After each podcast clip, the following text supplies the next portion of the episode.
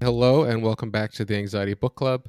This is episode number 43, and I'm pleased but also nervous and excited to be talking today with Dr. Sally Winston, author of this month's book, Overcoming Anticipatory Anxiety, a CBT guide for moving past chronic indecisiveness, avoidance, and catastrophic thinking. Sally is the founder and executive director of the Anxiety and Stress Disorders Institute in Baltimore. She's a clinician and author, and we've had her on the podcast before. I think one of the most popular episodes of this podcast is actually Sally's, and that was Needing to Know for Sure. So I'm really happy to be inviting her back to talk about this book today. So thanks for being here, Sally. Thank you so much. I really enjoyed talking with you. Great. So you're in Baltimore, right? I'm in Baltimore. Let me just also add that my co-author is Dr. Marty Seif, and he is he's in Stamford, Connecticut. Cool. Yeah, I've never spoken to him, but I'm sure no less wise in his contributions and offerings to this community. So yeah, thanks for mentioning that. Yeah, we always work together when we write. It makes the whole process more fun. Mm-hmm. Yeah, so I'm not too far from you. I'm actually in D.C. I don't know if you knew that. I did not know that. Yeah, so maybe one of these days we'll do a live event. Well, are you coming to the Anxiety Disorders Association Conference and Anxiety and Depression Association? ADAA.org. No, when is that coming up? Yeah, it'll be in April. Okay, where is it? In D.C. Oh, well, okay. I'll just walk out my front door then. You can walk out your front door. I'm going to drive down, and probably about 20 of my folks from my institute will be there. Awesome. Yeah, I'll follow up with you about that. That sounds great. So the reason I said I was nervous about having this conversation is because, you know, despite having read so many of these books and been in therapy myself for years, I feel like this problem you've identified here, the anticipatory stuff, is a tough nut to crack. And yeah, personally, I feel like I've got a long way to go in scratching that itch. So yeah, maybe we can just talk at the top about what it is. Well, anticipatory anxiety is the anxiety you feel in anticipation or expectation of something that's going to be coming up that you expect to cause you anxiety or distress, or that you won't be able to handle it, or that something bad will happen. So it's not it's not what you usually think of as the fear of the object or the situation. It's the anticipation of it. It is actually something which we call a transdiagnostic phenomenon. In other words, it happens in all different kinds of anxiety problems and obsessive-compulsive disorder. It can also happen in depression, but it's about what's coming up, not the situation you're in. And a lot of times, I think people have not separated it out as a separate phenomenon. And yet it is the very last thing to go when you're recovering from anxiety or equivalent kinds of problems. We think of it as the third layer of fear. Mm. So there's fear of fear, and then there's fear of fear of fear. It's not as bewildering as it sounds. So fear might be, I'm scared of a bee. And fear of fear is, I'm scared if I see a bee, I might have a panic attack and have a heart attack out of such total uncontrollable kind of fear. Anticipatory anxiety is, I'm going camping in 3 weeks. I don't think I can stand the period of time while I'm waiting to go camping in case I might have an encounter with a bee, and the worry that I'm going to have between now and then is probably not worth it, and a very strong part of me wants to cancel the camping trip. Yeah, for sure. So it's almost like, and I can certainly resonate with this, when I first moved to DC from Florida, renting a one-bedroom apartment was so much more expensive in the city, and I did it anyways in the area I wanted to live in, but I felt anxious about it for maybe a month or two.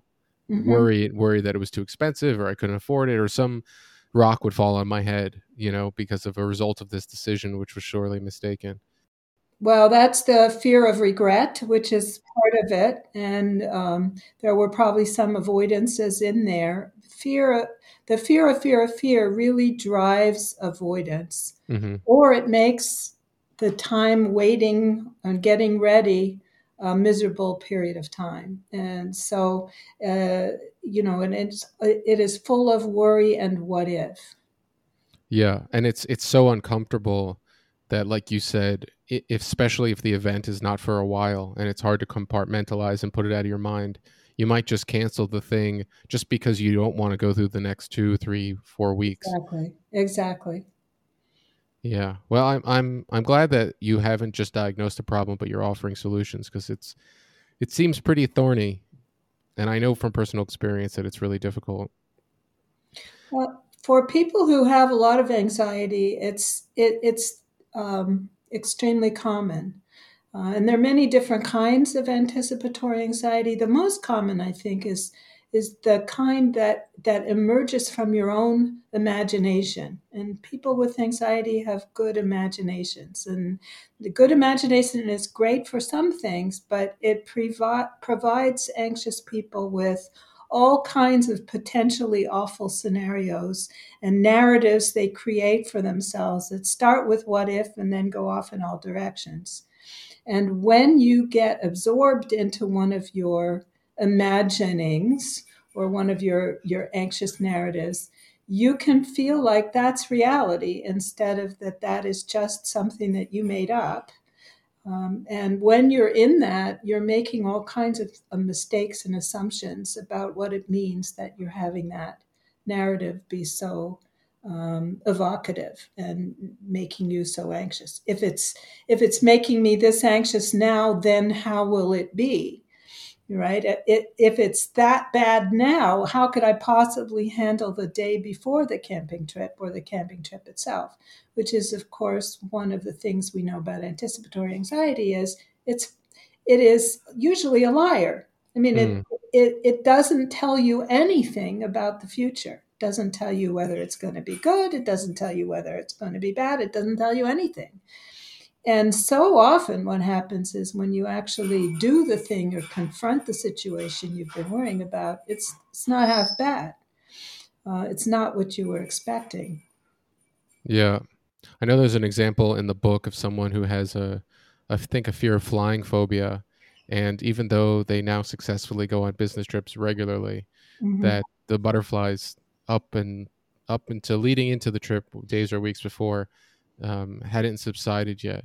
Right. So, and that's one of the things that we know is that there's also a memory-based kind of anticipatory anxiety, which is that if you've had experiences that are difficult, then your brain tends to remember those much more vividly than the reality things that are actually going on now. And so it takes a very long time for those traces, those conditioned responses to subside. And you have to learn how to label them correctly and understand they're not telling you anything. They're just reminding you of something that happened in the past, but they're not telling you anything about the future. So that part, I think, is a little difficult, because for those people who don't experience anxiety regularly, they still will use as the basis of their decision-making feelings they get. And those feelings are also not fortune tellers, right? And they're not available to see in the future, but they're allowed somehow, and maybe I've just got sour grapes, but they're allowed to kind of use those feelings to forecast the goodness or badness of a decision. And yet the anxious feelings are, like you said, they're lying or they're inaccurate. Well, and it's true that in order to live, you have to make decisions, you have to problem solve, you have to imagine the future, at least to some extent, and come and make a decision. But the book is really talking to people who get stuck in anticipatory states, and that interferes with their lives. I mean, we all have some anxiety about things. I mean, I don't particularly want to do podcasts. So right before podcasts, I have some anxiety and I have some thoughts about it. But I've learned to do the things that I need to do to be able to actually talk with you and proceed. And some of those are attitudinal shifts, and some of them are perspective shifts. So one of them is to be able to stand back from the process that you're in and take a look at it, to what we call a metacognitive perspective, to be able to label what you're going through, to be able to observe without judgment what you're telling yourself and whether or not it even makes sense or whether or not it's worth all the hassle that you're giving yourself, to be able to stand back and observe and not be absorbed in it.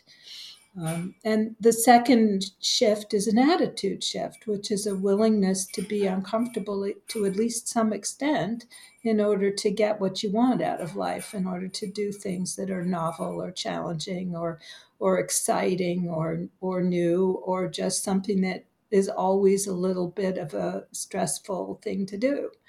But without the attitude shift and without the metacognitive perspective, you just go round in loops. Mm-hmm.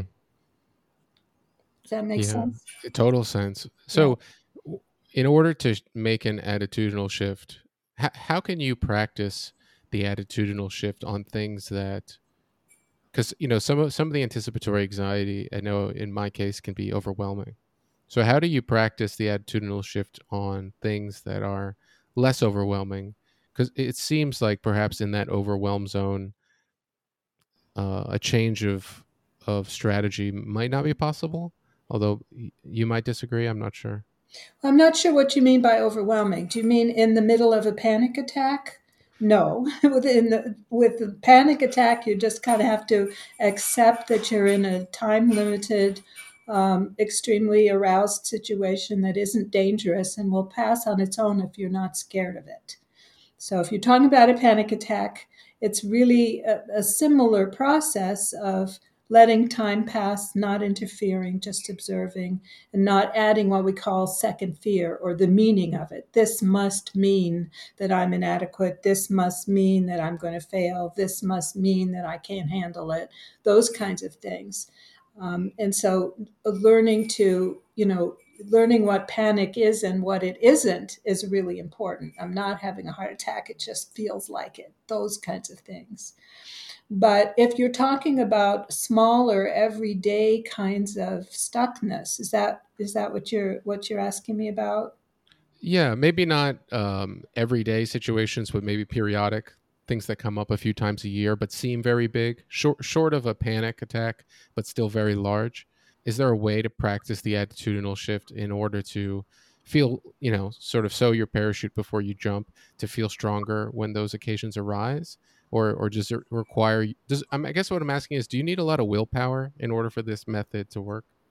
Well, in fact, willpower is tricky because, it's something we've talked about before. Effort works backwards in the mind. If you're in the external world and you want to move a table from here to there, you push on it and you put in effort and the table moves. But in the inside of our minds, effort very often works paradoxically backwards.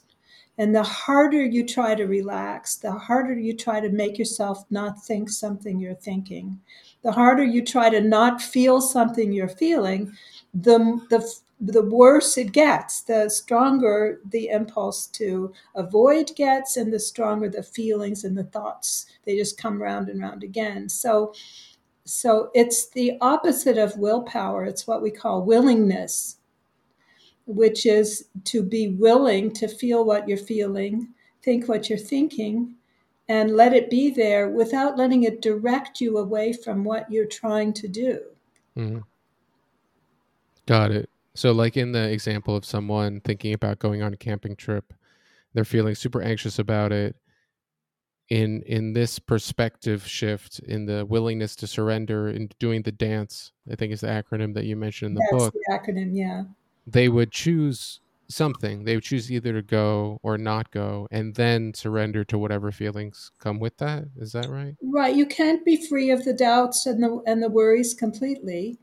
but you can decide that you're going to proceed. That's the last step of the dance. The first step is to figure out what's happening, discern, to be able to identify the anticipatory anxiety, and in doing so, to recognize that you're making a lot of assumptions, thinking mistakes, imagination, you're responding to conditioning from the past, maybe it's your mood, all kinds of things might be contributing to why you're having the anticipatory anxiety. And you might want to just take a look at that, stand back, get it labeled, and discern what it is. Right? Then you need to avoid avoidance, avoid the struggle, avoid getting involved in a big entangled argument with yourself about it. There's nothing as nothing that increases anticipatory anxiety more than that debate. You know, the should I go, shouldn't I go debate. Mm-hmm. Sure, right? Done that before. Right. So that decision, oscillating decision back and forth, is really keeps your anticipatory anxiety going. That argument, that entanglement with whatever the issue is. So you have to decide that you're going to go, or perhaps that you're not going to go, but that's the end of that story. That works immediately. You stop being anxious immediately, but then you don't get your camping trip. So if you decide that you want your camping trip, then you have to make a committed decision to proceed. And in doing so, you have to be willing to let travel through your mind, whatever happens to come up, and take that attitude towards it, that it's not telling you the truth about the future. It's wandering around in your past and your imagination and all kinds of other things like your fear of being anxious and what it might do to you. And then and stand back from that, stay committed to your decision, stay as much of the time as you can in the present moment and out of the future. Mm-hmm. So we talk about changing what if to what is. You know, when you find yourself wandering into the future, where you're being attacked by a bear in the camping trip, then you simply say, oh, look where I am. I'm in this imagination spot in my head. Come back to the present moment. Where am I? I'm in my dining room. I'm sitting in a hard chair. I'm looking at a Kleenex box and a Fresca can, which is what's happening right here in the moment. And there's no bear. And I'm just going to stay here in the present moment as much as I can. That doesn't work perfectly. You have to be willing to be imperfect about it. But it's about shifting back into your sensory awareness in the present moment instead of in your thinking and imagining part of yourself. Does long-term success with healing from anticipatory anxiety require this kind of courage and this kind of attitudinal shift really everywhere? Or can you do it sort of halfway or a quarter of the way, kind of get where you think you need to be for a while and still maintain the avoidance behaviors, the experiential avoidance, and kind of keep that stuff around? Or is it like really a whole hog sort of situation? Well, I hate to say to people all or nothing about anything, right? But the fact is what we're talking about is not about a whole series of different episodes in your life or different things you have to face or one day after another of anticipating this on Monday and that on Tuesday and something else on Wednesday. It's about changing your relationship with your mind.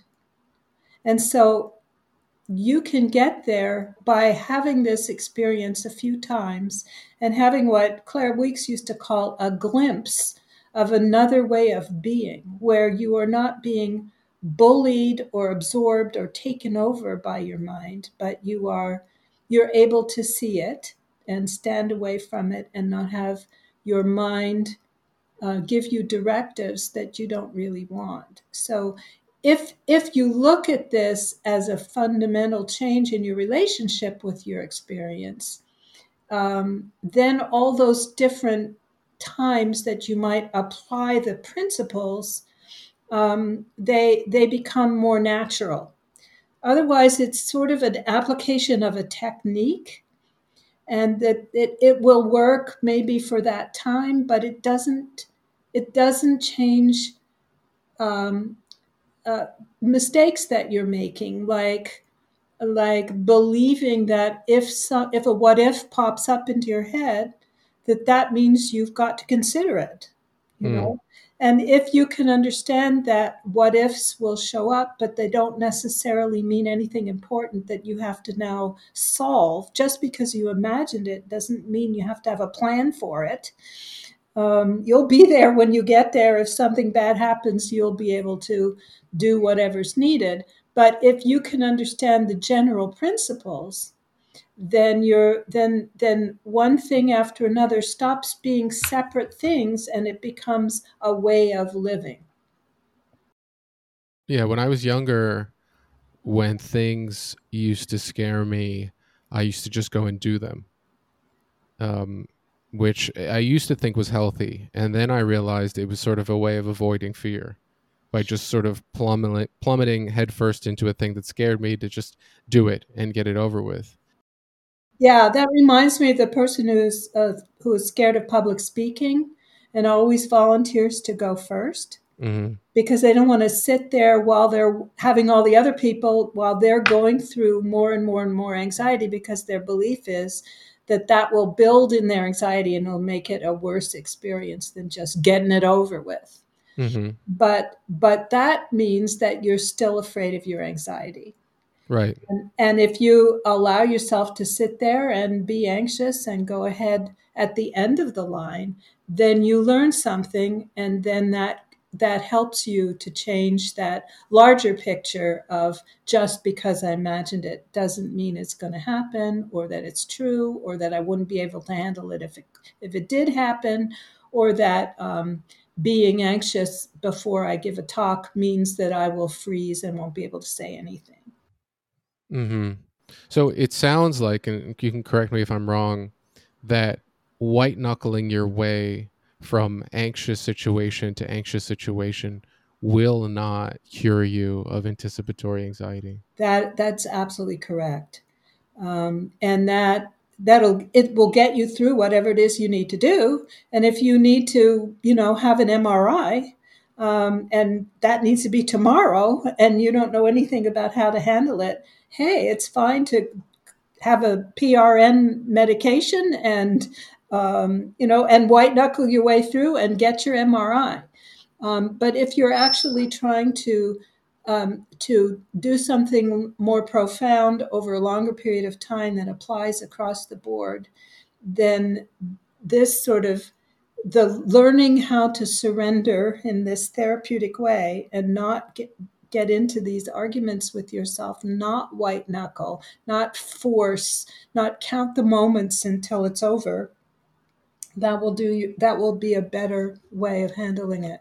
Yeah, something I've noticed when I'm feeling very anxious about a decision is I'll get this sort of mental filter, which I think you use some different phrases in the book to describe it, but all the positive things that I associated with the accomplishment of this decision in the run-up to it are now gone.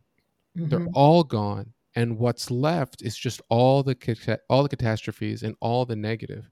And in those moments, it's very persuasive. It's like, where did all the good stuff go? Obviously, this is the wrong thing to do. Well, yes, anticipatory thinking is full of all kinds of confusions and thinking mistakes.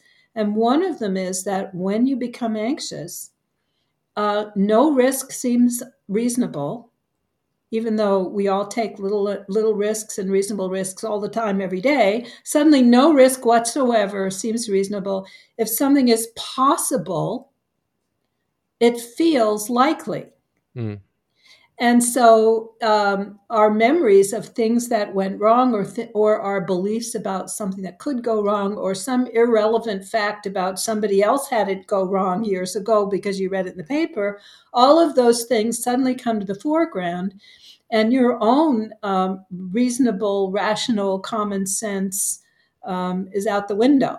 And that's part of understanding that in that discern moment, in that where you're trying to see what is actually going on here, you can see that you have a selective attention to threat when you're in an anxious state, which means you pay attention to anything that feels threatening and the whole rest of it all drops out. That's completely typical.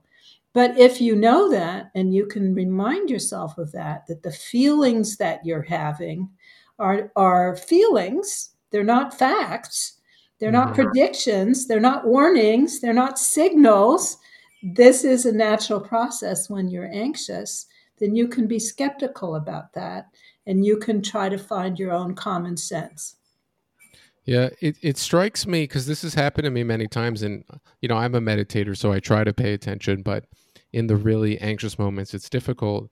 But when it happens over and over again, you start to notice it. So I guess the metaphor that is starting to pop into my mind is, you know, when the moon is not full and you're feeling sober about some plan or some decision, your common sense and your ability to judge risk seems appropriate. Mm-hmm. But then the full moon rises and you become a werewolf and you're almost gone. I feel like at the end of these anxious periods, I look back and I wonder where I was. I feel like I'm not there anymore. It's almost like you've become a werewolf, but you have to remember while you're a werewolf not to eat people, you know? Right? Like it requires you almost to like, in those moments when you're feeling really anxious, to not sort of trust yourself at all and to have a history to rely on or something. Well, I love the fact that you're using the word trust, because the opposite of doubt and uncertainty and worry is not certainty and having no doubts. It's trust. It's trust in yourself, trust that the world will carry on the way it normally does, and trust that your assessment that you're a werewolf right now is accurate, you know, that you're not thinking straight. So all that stuff about trust your gut, it doesn't apply here. Your gut is not telling you something important and valuable. Your gut is off in la la land when you're that anxious. And trust your gut is not it. Trust yourself is what is it.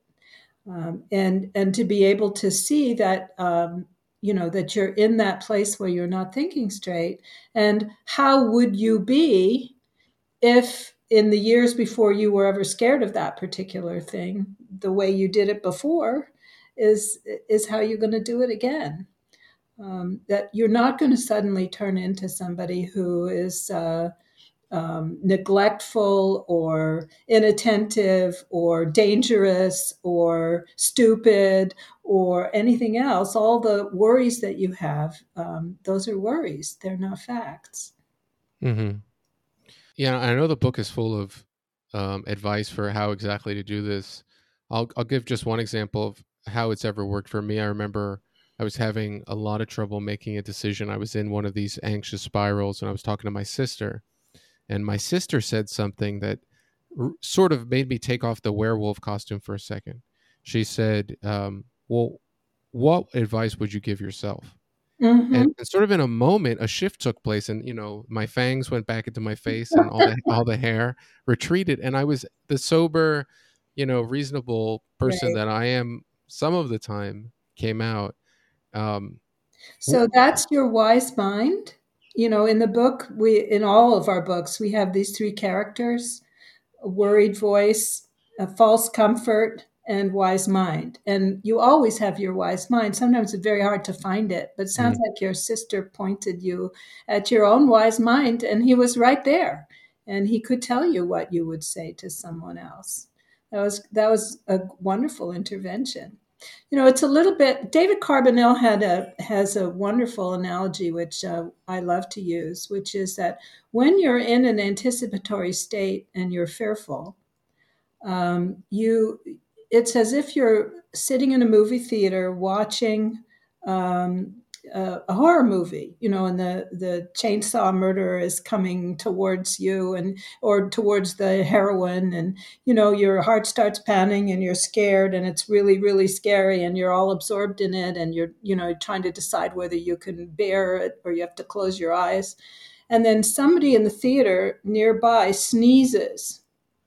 And then all of a sudden you're like, oh, I'm in a theater, right? And you stop being terrified, but your heart's still pounding for a while. Mm. And once the alarm goes off, it stays, you know, it takes a while for all that adrenaline to really absorb.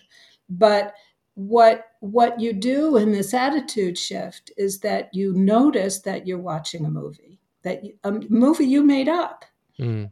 And that you don't, you can step back from it, and you can't get away from the feeling of it sometimes, or at least for a while, but you can see it's a movie.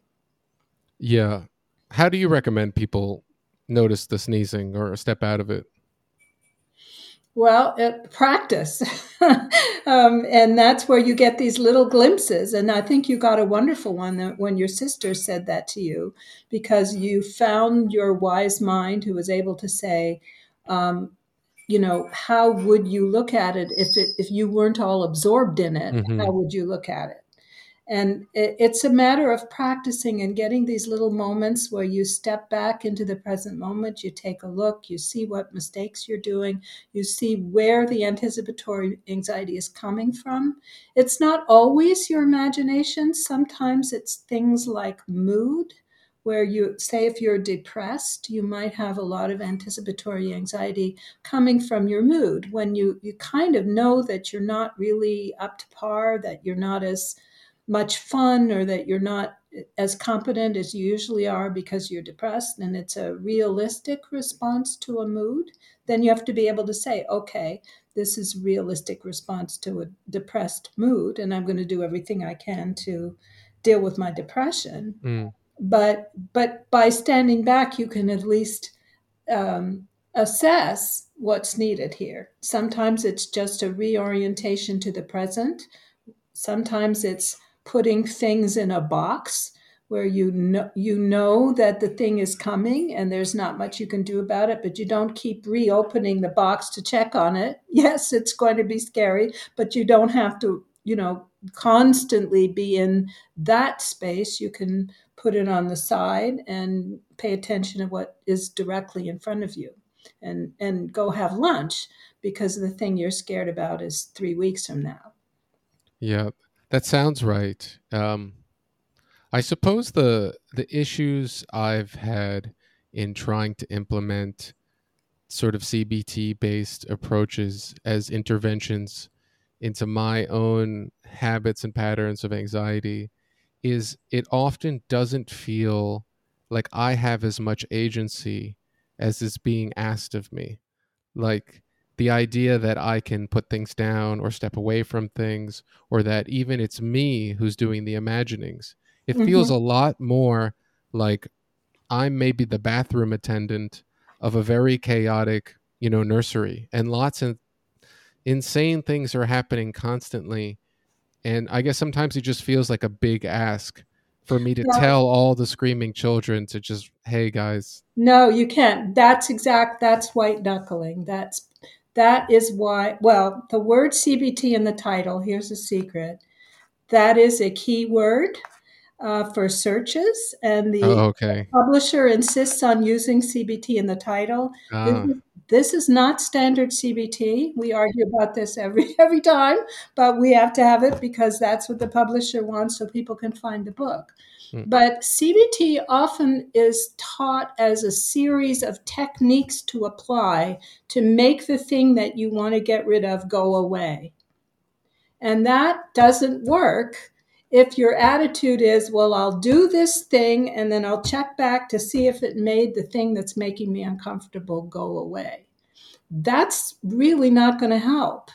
The attitude of acceptance, which is more like the kids are going to be screaming, and maybe they're going to be screaming like the sky is falling, and I can't help hearing the kids screaming that the sky is falling, but I'm not going in there to try and shut them up over and over again. That ain't going to work. What I am going to do is know that the screaming kids are not telling the truth. And I can just stand here and let them scream. They're not killing each other. They're just screaming. and let some time pass. And by the end of the day, I can go home. And the idea is to shift your attitude towards what's going on, not to stop it. Mm-hmm. If you're trying to get rid of anticipatory anxiety, you're already on the wrong foot. Yeah, and I know this is a silly question, but what if it's very painful? It becomes less painful the less you buy into it. Mm-hmm. It's a process of practicing this shift of the willingness to have a part of your mind be nuts and not to feel like you have to do anything about it.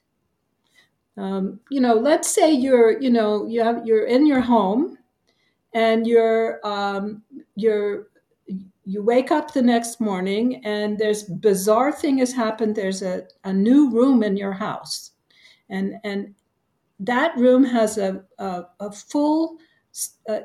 massive screen TV in it and nothing else. And the TV is against the wall and it's on and there's no remote and there's no buttons and there's no plug and you can't get rid of it. And it's just there.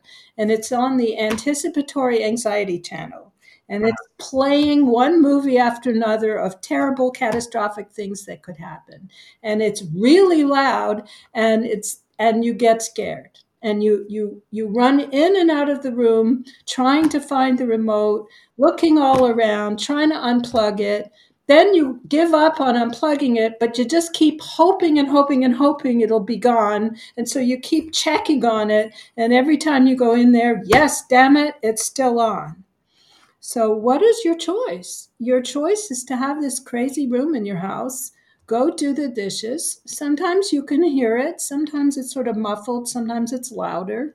But you can do the dishes and go about your day. If you don't keep checking on it and you don't keep fretting about it and you don't keep wishing that it would go away, there's going to be a day when you wake up and the room is gone. But it's not up to you. Yeah. I would also say that the fretting is not up to you. And maybe we would disagree about that. I'm not sure.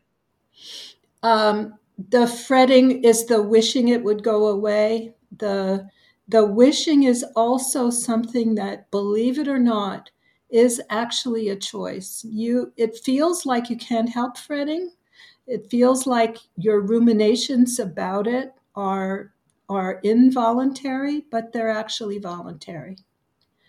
And you can decide that you're not going to wish about it or even work on it. It's kind of like, here's an example. This is from the work of Michael Greenberg, or sort of.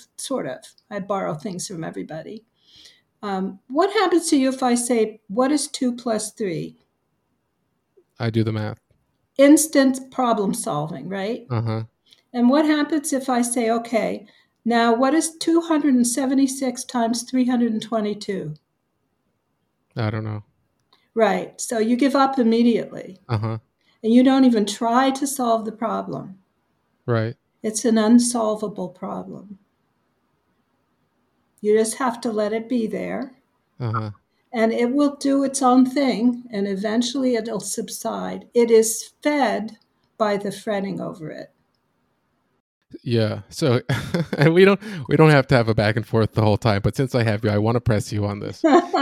So I think it is an option, but I'm not sure everyone knows it's an option. Right. So maybe about 2 or 3 months ago, and I've been doing internal family systems therapy.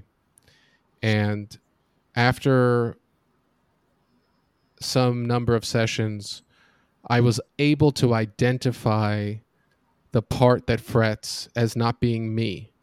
And then a couple of days later, when he started fretting, I was able to say, hey, what are you doing? Or whatever it is you're fretting about, go ahead and fret and let me know what you come up with. I'm going to be over here. Right. So there's a very important cue in there, right? Which is that you didn't say, get out of me, you fretting part, go away. You said, I understand you. I'm going to put my arm around you. Go ahead and fret. It's okay with me, but I'm not going to pay attention. I'm not going to work on it with you. I'm not going to buy that everything you have to say. You're only three anyway. I'm the grown-up here. So, right. So what the important piece of that was your attitude shift. You weren't saying, go away, damn fretting part. Mm-hmm. You were saying, okay, you're here. And that's the attitude shift that I'm talking about, just doing it from a different perspective. Totally. Yeah. And I mean, I think it works, but I will say that it took me years to realize that it wasn't me.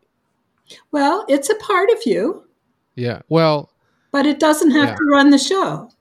Uh-huh. It's on in the act metaphor, it's on the bus, but you're the driver. Yeah. Yeah. What else? So I know that two of the things that in the book you write really fuel this third layer of fear. One is the oscillation. Mm-hmm. And you describe that as kind of like worries followed by worries, or more like maybe worries followed by maybe false comfort. Mm-hmm. So like you have a worry like, oh no, at the camping trip, I'm going to get bit by like a tick and get Lyme disease. And then the false comfort will say something like, oh, that's so unlikely. You're not going to. And so anxiety will dip for a second, but then a worry thought will be like, well, but maybe it will happen. People get Lyme disease all the time. And so is that's one of the... Right. That interaction between your attempt to make your anxiety go away is like your attempt to kick out your fretting part. Mm-hmm. And that oscillation between the what if and the what is false comfort, all kinds of ways of trying to get to argue with you. That argument itself raises anxiety. It doesn't help at all, but it has the illusion of helping, because every time you come up with an argument, it seems like that ought to work, and it does for a moment. Mm-hmm. But the anxiety is like the most decorated, experienced lawyer, right? It always has something, some rejoinder. It always has something, the yes, but what if this will come right back. And that's why classic CBT, which is, replace irrational thoughts with rational thoughts, doesn't really work very well, because when you do that, then the worried voice just comes right back, and then you get very angry at yourself because somehow you feel like you're not doing it right, or why can't you just listen to your rational part? And your rational part and your irrational part, that argument, that struggle is what's feeding your anxiety. Mm-hmm. Right. So that was one of the contributors, and I think you also mentioned that the pattern of avoidance is also something that begets more avoidance. Right. That's by the principle of negative reinforcement. So it works perfectly to avoid. You get an instant decrease in anxiety, but that is a reinforcer, just like a candy is a reinforcer, or some, big prize is a reinforcer. And it reinforces what just went before, which is the anxiety. And that's the phone I should have turned off before we started the podcast. So we can just have some music in the background. Free music. So how did we wind up, or how did I, or how did so many of us wind up in these unhappy positions with these positive feedback loops and these cycles that just feed on themselves? Well, we talk about the predispositions that people have to be anxious. And some of those predispositions are biological. So people are born with a tendency to have what we call a sticky mind, which is that tendency for things to go round and round in loops, and for it to be hard for things to just pass through and out, and be hard to have an easy time putting something in a box, right? So that predisposition is actually biologically inherited. It runs in families. It doesn't mean you inevitably have to be that way, but it is a biological predisposition. So that's one piece of it. Another thing that that people who are anxious tend to inherit is a trait, And that trait is called anxiety sensitivity, which is the reactivity to anxiety. In other words, being afraid of a rapid heartbeat, or being scared of having a thought that you don't want to have, or having a reaction to normal levels of arousal that then you get scared of and add meaning to and worry about and try to get rid of. Got an inherited component. It's also something that, of course, you can learn, and as you're raised that way. But most people who are anxious are raised by somebody who was anxious. And so you get it both genetically and in what you learn about how to handle feelings, thoughts, images, experiences. And so you come by it honestly. It's nothing to be ashamed of, but it is in your lap to learn different ways of relating to the anxiety that you might feel. How long would you say it takes a person to take this on and become, I don't know if the right word is healed, but to really make this attitudinal shift and face their life's adversity and anxiousness in like a new way? Oh, I can't answer that question. It's very different for every person. Mm-hmm. And it depends on, how chaotic or stressful a person's life is. It depends on what kind of help they're getting. It depends on sort of whether they grasp the concepts. It depends on whether or not there's trauma in the background. There's so many different factors that I couldn't make a general thing. Every once in a while, somebody will encounter the book, and all by itself, the book or a couple of therapy sessions or some other new insight, they can take off and run with that. And that's all they need. And they can heal quickly. I don't like the word healing either. But there are other people for whom it's a project that goes on for many, many years, or it comes and it goes. Mm. We call anxiety a chronic but intermittent problem. So it's worse sometimes, it's better sometimes, depending on what's going on in your life, your age, your developmental tasks, and all the other things that can affect your level of stress at any given time. But I can't give an answer for it that would satisfy me. I can't give a generalization. Sure, but you have seen it happen. That people have sort of life-changing experiences when they have an insight. Yeah, and that their attitude towards these anxious feelings they get have become more about welcoming them and allowing them in. And yes, we do see it. But again, you get it in little glimpses, and then you go, oh, that's what she was talking about. And the minute that you go, now, what is it exactly I did there? It's gone, because now you're grabbing for it and you're working at it instead of allowing it to happen. So getting this attitude is a passive process. It's an allowing and accepting process. It's not a thing you do. So you get it in little bits of insight. And along the way, then they add together. And eventually, that's mostly how you are, except when you forget. Mm-hmm. And so, just as your sister's comment to you was a profound shift for you. And that's with you. And you're not going to forget it. But there will be times that you momentarily forget it, of course. For sure. Yeah, well, we spent a lot of time talking about sort of the beginnings of it and sort of this attitudinal shift. I don't want to take up too much of your time today. What haven't I asked you that you think readers should know?